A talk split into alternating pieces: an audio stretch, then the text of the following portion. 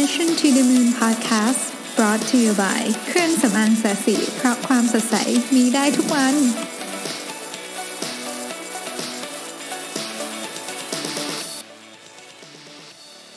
สวัสดีครับ ยินดีต้อนรับเข้าสู่ Mission to the Moon Podcast เอพิโซดที่ 89 นะครับ วันนี้อยากจะมาคุยกันเรื่องของ Deep Work ในรายละเอียดเลยว่า Deep Work คืออะไรเกิดขึ้นมาได้ยังไง แล้วก็เราจะทำยังไงให้มี Deep Work ได้ทุกวันนะครับ มีคน inbox เข้ามาเยอะนะ เรื่อง Deep Work เนี่ยว่าเอ๊ะ Deep Work เนี่ยมันยังไงมันมันมันจะเกิดขึ้นช่วงไหนแล้วยังไงทำจะให้มันนานขึ้นหรืออะไรอย่างเงี้ยนะฮะวันนี้เนี่ยผมก็จะเอาทั้งประสบการณ์ตัวเองบวกกับบทความของเบนจามินฮาร์ดีนะครับซึ่งก็เขียนให้กับ inc.com เนี่ยนะฮะมารวมกันแล้วก็เล่าให้ฟังว่าสิ่งที่ผมได้ทดลองเอง สิ่งที่ผมได้อ่านจากบทความนี้ เราตีความหมายของคำว่า deep work ยังไงขอเน้นอีกครั้งว่านี่เป็น การทดลองค่อนข้างจะส่วนตัวนิดนึงนะครับ และสิ่งที่ผมกำลังจะเล่าให้ฟังเนี่ยมันเป็นเรื่องที่อาจจะ apply ได้กับคนประมาณสัก 60% 70%ของคนทั้งหมด เพราะว่าไม่ใช่ทุกคนจะมีเวลาที่เป็น prime time เวลาเดียวกัน เราเคยคุยเรื่องนี้ไปแล้วเนาะหลายคนมี prime time ตอนกลางคืนนะฮะแต่คนส่วนใหญ่จะมี prime time ในตอนเช้านะผมกำลังเล่าเรื่องคนส่วนใหญ่แล้วกันว่า คนที่มี prime time ในตอนเช้าเนี่ยจะมีตารางเวลาคล้ายๆที่ผมกำลังจะเล่าให้ฟังนี่แหละนะฮะคืออย่างนี้ เรารู้สึกไหมบางวันเนี่ยเราไปที่เราไปที่ทำงานเนี่ยเราก็ทำงานได้แบบนิดๆหน่อยๆนะฮะไปถึง9ก้าโมงก็ทำงานนิดๆหน่อยๆคุยเล่นกับเพื่อนเช็คอีเมลบ้างเดี๋ยวก็ประชุมเสร็จแล้วก็ทำงานนิดๆหน่อยๆคุยเล่นกับเพื่อนเช็คอีเมลบ้างเดี๋ยวก็ประชุมทุ่มหนึ่งกลับบ้าน แบบนี้เรียกว่าเราทำงานทั้งวันเนี่ยเป็นงานที่มีแต่ low velocity work คือไม่มีงานอะไรที่แบบมี impact สูงๆแล้วก็เป็นงานที่มี distraction ตลอดเวลา ก็คือมีโซเชียลมีเดียเข้ามามีอีเมลเข้ามา เดี๋ยวก็ไปคุยเล่นกับคนนั้น เดี๋ยวก็เดินไปชงกาแฟอะไรอย่างเงี้ยนะฮะงานแบบนี้แทบจะไม่ generate เอาคำอะไรเลยนะครับหรือถ้าเป็นเอาคำก็เป็นเอาคำที่มี Impact น้อยมากนะฮะซึ่ง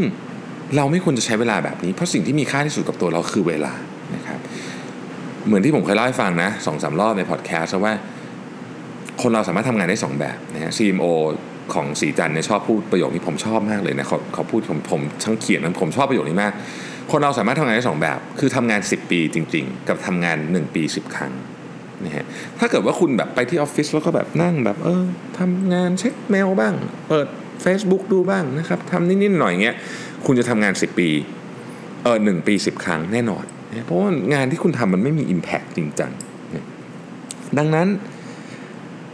เราจึงจะต้องทำงานโดยดึง Peak Performance ของเรามาให้ได้นะฮะโดยโฟกัสไอการตอน Peak Performance เนี่ยไปที่ผล เราจะต้องไม่ใช่ทำตัวยุ่ง แต่เราจะต้องโฟกัสไปที่ผลของงาน เราทำงานได้เต็มร้อยเปอร์เซ็นต์ไหมนะครับ สิ่งที่เบนจามินบอกเนี่ยผมชอบมากคือ คุณจะต้อง 100% on work ตอนที่เราทำงาน และ 100% off work ตอนที่เราไม่ทำงาน เออ เรื่องนี้น่าสนใจ ทำไมมันถึงน่าสนใจ เพราะมันเป็นวิธีการที่จะทำให้เกิด deep work ได้อย่างจริงจังนะครับ อะ เล่าอย่างนี้ก่อน deep work เกิดขึ้นมาจากอะไรบ้าง อันที่หนึ่ง ความเข้าใจของ deep work คือเราจะต้องหาช่วงเวลาที่เราเรียกว่าเป็น prime time ให้เจอนะครับ หรือ หลายคนบอกว่าช่วงนี้เป็น finest hours ก็ได้แล้วแต่คุณอ่านหนังสือเรื่องอะไรนะฮะรอนไฟรอนไฟมันเป็นนักจิตวิทยา ซึ่งทำรีเสิร์ชเกี่ยวกับเรื่องนี้เยอะแม่เขาก็พูดว่า เฮ้ย first three hours will make or break you ก็คือ 3 ชั่วโมงหลังจากตื่นเนี่ยจะเป็นตัวตัดสินชีวิตคนเลยนะว่า คุณจะเป็นคนที่ทำงานมีประสิทธิภาพหรือไม่อย่างไรนะครับเขาบอกว่าอย่างนี้ฮะคนเราเนี่ยมันจะมีช่วงเวลาประมาณสักสามชั่วโมงหลังที่เราตื่นที่เราสามารถโฟกัสกับเรื่องอะไรได้มากจริง ๆ นะครับ เราจะสามารถที่จะวางแผนได้คิดงานได้ แล้วก็ทำงานพูดอะไรเงี้ยได้ดีที่สุดในช่วง 3 ชั่วโมงหลังจากตื่น ซึ่งมันมีเหตุผล support ของมันอยู่เหมือนกัน เรื่องที่หนึ่งก็คือตอนที่เรานอนเนี่ยสมองเรามันเหมือนจะคล้ายๆ กับ ถ้าพูดเป็นภาษาง่าย ๆ ก็คือเหมือนกับได้พักด้วย ได้จัดเรียงเมมโมรีใหม่ด้วยนะครับเพราะฉะนั้นตื่นมาพร้อมใช้งานที่สุดนะถ้าเรานอนพอนะครับสองก็คือตอนเช้าๆเนี่ยมันมีงานวิจัยเยอะมากเลยที่บอกว่า คุณจะมี will power กับ self control มากที่สุด will power คือเหมือนกับแรงที่อยากจะทำอะไรเจ๋งๆ self control คือการควบคุมตัวเอง สังเกตไหมเราตื่นมาตอนเช้าเนี่ยเราไม่อยากกินโดนัทของอ้วนๆหวานๆไม่ค่อยอยากกินแต่บ่ายๆเย็นๆเนี่ยอยากกินถูกไหมฮะหรือซีรีส์อย่างเงี้ยคุณเคยอยากตื่นมาตอนเช้าตีห้าแล้วอยากดูซีรีส์อย่างมากไหมก็อาจจะมีแต่น้อยมากถูกไหมผมยังไม่เคย รู้สึกว่าตื่นมาตอนเช้าอยากดูซีรีส์ไม่เคย คือมันจะไปอยากดูตอนแบบโอ้โหกลับบ้านมาเหนื่อยเหนื่อยเซ็งๆอะไรอย่างงี้ใช่ไหมเราถึงอยากดูซีรีส์แต่ตื่นเช้ามาสมองมัน fresh อยู่มันอยากมันอยากหาอะไรที่มันแบบยากๆอะมาป้อนสมองนะฮะเวลาช่วงนี้จึงเป็นช่วงเวลา prime time สามชั่วโมง ผมให้ถึง 5 ชั่วโมงเลยอะในตอนเช้านะฮะดังนั้นช่วงนี้เนี่ยจึงเป็นช่วงที่ต้องให้ให้เวลากับมันมากที่สุด เพราะอย่างที่บอก 3 ชั่วโมงนี้วิว make or break อยู่ จะทำให้คุณสำเร็จหรือไม่สำเร็จก็ขึ้นอยู่กับ 3 ชั่วโมงนี้แหละนะฮะทำงานอันดับแรกเนี่ยผมคิดว่าประเด็นสำคัญที่สุดคืออาหาร มนุษย์เราเนี่ยขับเคลื่อนด้วยอาหารเนาะเพราะฉะนั้นเนี่ยเราต้องเข้าใจว่าอาหารเนี่ยมีผลเยอะนะครับอาหารในตอนเช้าเช้าเนี่ยจึงมีผลลองสังเกตว่าคุณกินอะไรแล้ว มีพลังเยอะที่สุด กินแค่ไหนมีพลังเยอะที่สุด ผมไม่อยากจะบอกว่ามันมีสูตรสำเร็จ เพราะมันไม่มีผมเชื่อว่างั้น มันแล้วแต่คน นะครับบางคนอาจจะเน้นที่โปรตีนนะครับบางคนอาจจะชอบกินคาร์โบไฮเดรตแล้วรู้สึกมีพลังก็แล้วแต่ แต่ว่าโดยตำราแล้วกันใช้คำว่าโดยตำราเนี่ยเขาบอกว่าการกินโปรตีนเยอะๆในตอนเช้านะเยอะๆคือเยอะแบบพอพอดีพอดีเนี่ยนะจะช่วยให้สมองของคุณเนี่ยมีประสิทธิภาพที่ดีนะอันนั้นเรื่องเรื่องหนึ่งนะครับ ทีนี้ถ้าออกกำลังกายล่ะออกเช้าก็ได้ หรือจะออกตอนหลังจากเเล่นงานคือไม่ใช่เล่นงานเล่นเล่นหลังจากทำงานเสร็จก็ได้เนี่ยนะแต่ประเด็นก็คือว่า มันมีรีเสิร์ชอีกว่า เฮ้ย จริง ๆ ออกกำลังกายไม่ต้องออกเยอะนะ ออกสั้น ๆ ก็ได้แต่ขอให้ intense หลักการเดียวกันเนี่ยมันก็คือว่าการทำงานก็เหมือนกันครับ คือมันไม่ได้ขึ้นอยู่กับชั่วโมงทำงานที่ยาวออกกำลังกายก็ไม่ต้องออกนานแต่ว่าช่วงที่ออกเนี่ยมันต้องมีประสิทธิภาพมากที่สุดนะดังนั้น deep work เนี่ยจึงเกิดขึ้นหนึ่งมาจากการจัดสรรช่วงเวลา prime time ไม่ถูกต้องนะฮะ เขาบอกว่าอย่างนี้เลยนะฮะ deep work จะเกิดได้ขึ้นอยู่กับช่วงเวลา prime time ไม่ถูกต้องและช่วงเวลาพักด้วย เออเขาบอกว่าอย่างนี้ฮะสำหรับผลที่ดีที่สุดให้ใช้ 20%ของพลังงานของคุณในการทำงานและ 80%ในการพักและ recovery and self improvement คือพักผ่อนและพัฒนาตัวเองนะหมายความว่าไอ้ช่วงที่ทำงานที่มันเป็นงานจริงๆนะครับ แค่ 20%พอ ที่เหลือเป็นพักผ่อนและพัฒนาตัวเอง เอาให้ฟังนี้ทำไมมันทำงานน้อยคืออย่างนี้เราลองนึกถึงนะว่าทำงานจริงๆคืออะไรนะฮะอย่างเช่นเมื่อวานเนี้ยผมทำสไลด์เด็กของเรื่อง OKR เนี่ยอันนี้เป็นงานที่ทำจริงๆ เพราะว่ามันต้องคิดอะนึกออกไหมคือมันต้องคิด OKR ต้องคิดคือผมคิดทำสไลด์เด็กคิด OKR ของตัวเอง อะไรแบบนี้มันต้องใช้สมองคิด แต่ว่าก่อนจะมาทำ OKR ได้เนี่ยผมต้องอ่านหนังสือมาหลายเล่มนะฮะอันนั้นคือ การพัฒนาตัวเองเป็น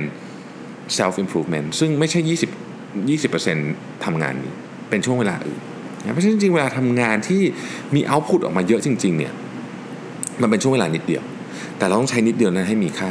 เหมือนเดิมฮะ กด 80-20 เหมือนกันเลย คือ 20%ของเวลาทำงานเนี่ย เป็น output 80%นะเพราะฉะนั้นเราก็ต้องเข้าใจว่า 20%ซึ่งในกรณีนี้เรากำลังพูดถึงว่าเป็นตอนเช้าเนี่ยนะฮะ ใช้มันให้คุ้มค่าที่สุด อย่าลืมฮะโฟกัสไปที่ผลผลของการทำงานนั้น ไม่ใช่ความยุ่ง ไม่มีใครสนใจว่าคุณยุ่งแค่ไหนนะคืออย่างน้อยที่สุดเราก็ไม่ควรสนใจว่าตัวเราเนี่ยเฮ้ยฉันนั่งอยู่หน้าจอคอม 10 ชั่วโมงวันนี้ไม่ใช่ประเด็น ประเด็นคือคุณนั่งอยู่หน้าจอคอมแล้วคุณได้อะไรปะนะฮะโฟกัสไปตรงนั้นเคล็ดลับสำคัญของการให้ Deep Work เกิดขึ้น อยู่ที่ช่วงที่สองคุณต้องรู้จักพักให้เป็นด้วย คุณบอกเฮ้ยพัก โอ้โห หมูสุดๆทำไมถึงจะไม่รู้จักพักให้เป็นนะฮะ เราพักกันเป็นอยู่แล้ว คืออย่างนี้ฮะ เวลาพักเนี่ย ต้องพักแบบ ต้องใช้คำว่า detach from work คำว่า detach from work นี่คืออยังไง คืออันดับแรกเนี่ย การพัก ควรจะไม่มีอิเล็กทรอนิกส์อยู่ในยุคนี้นะต้องพูดก่อนคำว่าในยุคนี้เพราะว่าในแต่ละยุคเนี่ยงานลักษณะของงานมันก็แตกต่างกันไปแต่ในยุคนี้งานเรามันใช้สมองเยอะ แล้วเราก็อยู่กับอุปกรณ์อิเล็กทรอนิกส์ทั้งวันนะครับเวลาพักเนี่ยมันไม่ควรจะมีอุปกรณ์อิเล็กทรอนิกส์เข้ามาเกี่ยวข้องแล้วนะฮะเราควรจะเอ่อ recover จากงานเนี่ยโดยใช้อยู่ในโหมดที่ analog ที่สุด ในความเป็นจริงเนี่ย research จำนวนมากก็บอกแล้วว่าเราเนี่ยควรจะต้อง พักผ่อนโดย อยู่กับธรรมชาติ อ่านหนังสือที่เป็นกระดาษนะครับและพยายามหลีกเลี่ยงโซเชียลมีเดียการคอนเน็กกับคนผ่านอิเล็กทรอนิกส์ทุกชนิด ใช้เวลากับคนจริง ๆ ว่างั้นเถอะนะฮะทีนี้เขาบอกว่างี้ฮะคนที่ได้พักแบบ detach ออกจาก work detach ออกจากทั้งหมดนี้จริงๆเนี่ยคือพักจริงๆเนี่ยนะไม่ได้เล่น Facebook แล้วพักเนี่ยนะฮะก็ จะผัดวันประกันพรุ่งน้อยกว่านะครับ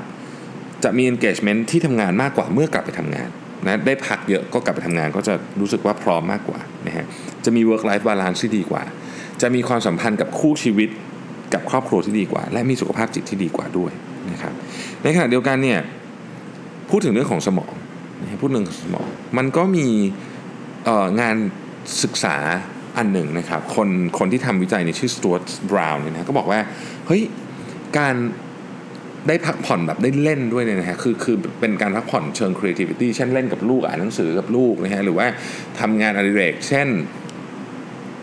อาจจะประกอบรถยนต์เก่าหรืออะไรแบบนี้นะฮะมันจะช่วยอะไรหลาย ๆ อย่าง มันช่วยสร้าง creativity นะครับช่วยเรื่องของความจำช่วยเรื่องของโฟกัสช่วยเรื่องของการเพิ่มทักษะในการเรียนรู้นะครับช่วยเรื่องของทักษะการคำนวณด้วยนะทักษะการแก้ปัญหา ในขณะเดียวกันเนี่ยมันยังทำให้คุณเนี่ยมีเอมพัตตีกับคนอื่นมากขึ้น แล้วก็พัฒนา leadership skill ด้วยนะนี่คือการทำงานไม่ใช่ขอโทษเวลาที่คุณไม่ได้ทำงานเนี่ยก็ส่งผลเยอะมากเลยตอนที่คุณกลับไปทำงานนะครับ เท่านั้นยังไม่พอฮะเท่านั้นยังไม่พอ มันยังมีเรื่องของงานศึกษาเกี่ยวกับการเชื่อมโยงระหว่างสมองกับ ร่างกายของเรา ซึ่งอันนี้จะพูดในประเด็นของการออกกำลังกายนะครับ การออกกำลังกายเนี่ยได้รับการทดสอบและศึกษาจากงานวิจัยจำนวนมากว่าจะทำให้สมองคุณเนี่ยอายุเด็กลง 9-10 ปีเนี่ยแน่นอน เพราะว่าคือสมองก็เป็นส่วนหนึ่งของร่างกายถูกไหมครับเพราะฉะนั้นการออกกำลังกายร่างกายแข็งแรงเนี่ยมันก็ไปช่วยเรื่องของสมองด้วยมันมีงานวิจัยเยอะมากดังนั้นเนี่ยไม่ว่าคุณจะ ขี้เกียจแค่ไหนก็ตาม แต่ถ้าเกิดคุณอยากจะมี Deep Work คุณอยากจะมีงานที่มีประสิทธิภาพเนี่ยนะครับ อย่าหลีกเลี่ยงการออกกำลังกายยังไงก็ต้องออกกำลังกายนะครับ สุดท้ายละนะฮะมีคนคิดทันทีเลยตอนนี้บอกว่าเฮ้ยแต่ว่าตอนเช้าอะตื่นเช้ามา ต้องส่งลูก แล้วก็ต้องขับรถไปทำงาน รถก็ติดอยู่ในรถอยู่ในรถก็ทำงานไม่ได้ แล้วก็ต้องนู่นต้องนี่ถึงออฟฟิศก็ เกิน 3 ชั่วโมงแล้วนะบางคนตื่นตีห้าถึงออฟฟิศแปดโมงสามชั่วโมงพอดีเฮ้ยทำไงนะฮะผมก็มีบางอาจจะแนะนำท่านหรอกแต่ผมพูดอย่างนี้แล้วกัน มันมี 2 อันที่ทำได้นะครับ อันที่ 1 ก็คือ ถ้าเป็นไปได้เนี่ยแบ่งเวลาสมมุติ 3 ชั่วโมงไม่ได้ใช่ไหมขอ 90 นาทีได้ไหม90 นาทีแรกที่คุณตื่นนอนนะครับกับ 90 นาทีที่คุณเริ่มทำงาน2 2แกลบอันเนี้ยนะสองแกลบเนี้ย ขอให้เป็นช่วงเวลาที่ทำเฉพาะงานที่เป็น priority เท่านั้น พยายามหลีกเลี่ยงการประชุม หลีกเลี่ยงการคุยโทรศัพท์ หลีกเลี่ยงการตอบอีเมล หลีกเลี่ยงการเปิดคอมพิวเตอร์เลยด้วยซ้ำ priority นะครับ จดเขียนอ่าน ถ้าคุณต้องอ่านสัญญา นี่แหละเป็นช่วงเวลาที่ต้องอ่าน ถ้ามันต้องตื่นเช้าตีสี่มาอ่านก็ก็อาจจะต้องตื่นนะฮะตัวผมเองก็ตื่นตีสี่ มันก็ไม่ได้ลำบากลำบนอะไรจริง ๆ แล้วนะคือเมื่อคุณชินมันก็โอเคนะฮะ90 นาทีแรกหลังตื่น 90 นาทีเมื่อถึงที่ทำงานนะครับพยายามตกลงกับคนรอบตัวให้ได้ว่าเฮ้ย 90 นาทีแรกตอนถึงที่ทำงานเนี่ยนะ เราขอทำงานเงียบๆนะเราต้องการที่จะคิดว่าวันนี้จะทำอะไรนะครับวางแผนหน่อยซิวันนี้จะทำอะไร แล้วก็ลงรายละเอียดหน่อยว่าเฮ้ยเรื่องสำคัญที่เราจะทำวันนี้ มันจะต้องทำอะไรเขียน อาจจะสมมติว่าเขียนแผนธุรกิจนะครับทำ business model หรืออะไรอย่างเงี้ยมันต้องใช้เวลาแบบนี้ทำนะฮะดังนั้นถ้ามันไม่ได้จริงก็อย่างที่บอกตื่นเช้าขึ้นหน่อยขอ 90 นาที แล้ว 90 นาทีหลังจากที่ถึงที่ทำงานนะครับก็ยังดี Deep Work เนี่ยเป็นสิ่งที่สำคัญมากงานทั้งหมดนะครับมักจะเกิดขึ้นมาในช่วงนี้ ที่เป็นงานเจ๋งๆบนโลกใบนี้นะ ถ้าคุณย้อนกลับไปดูบบันทึกประวัติของคนส่วนใหญ่ก็จะบอกว่าช่วงนี้แหละเป็นช่วงที่เขา create งานที่ที่เรียกว่ามีผลงานที่น่าจดจำที่เหลือมันเป็นงานแบบ noise นะฮะดังนั้นถ้าเกิดเราอยากจะสร้างผลงานที่เจ๋งๆเนี่ยเราก็ต้องจัดสรรเวลาแบบนี้ให้ได้นะครับ ก่อนจะจากกันไปวันนี้ต้องขอบอกอีกนิดนึงว่า ช่วงเวลาของแต่ละคนไม่เหมือนกันนี้ต้องหานะครับว่าเราเป็นคนที่มีเวลาเรียกว่า peak performance หรือ prime time เมื่อไหร่นะครับ ก็ถ้าหาเจอแล้วก็รักษามันไว้ให้ดีที่สุดนะเพราะว่าชีวิตคุณจะดีไม่ดีมันก็ขึ้นอยู่กับการบริหารจัดการเวลา peak performance ของทุกวันของคุณนี่แหละครับ ขอบคุณที่ติดตาม Mission to the Moon นะครับ แล้วพรุ่งนี้พบกันใหม่ สวัสดีครับ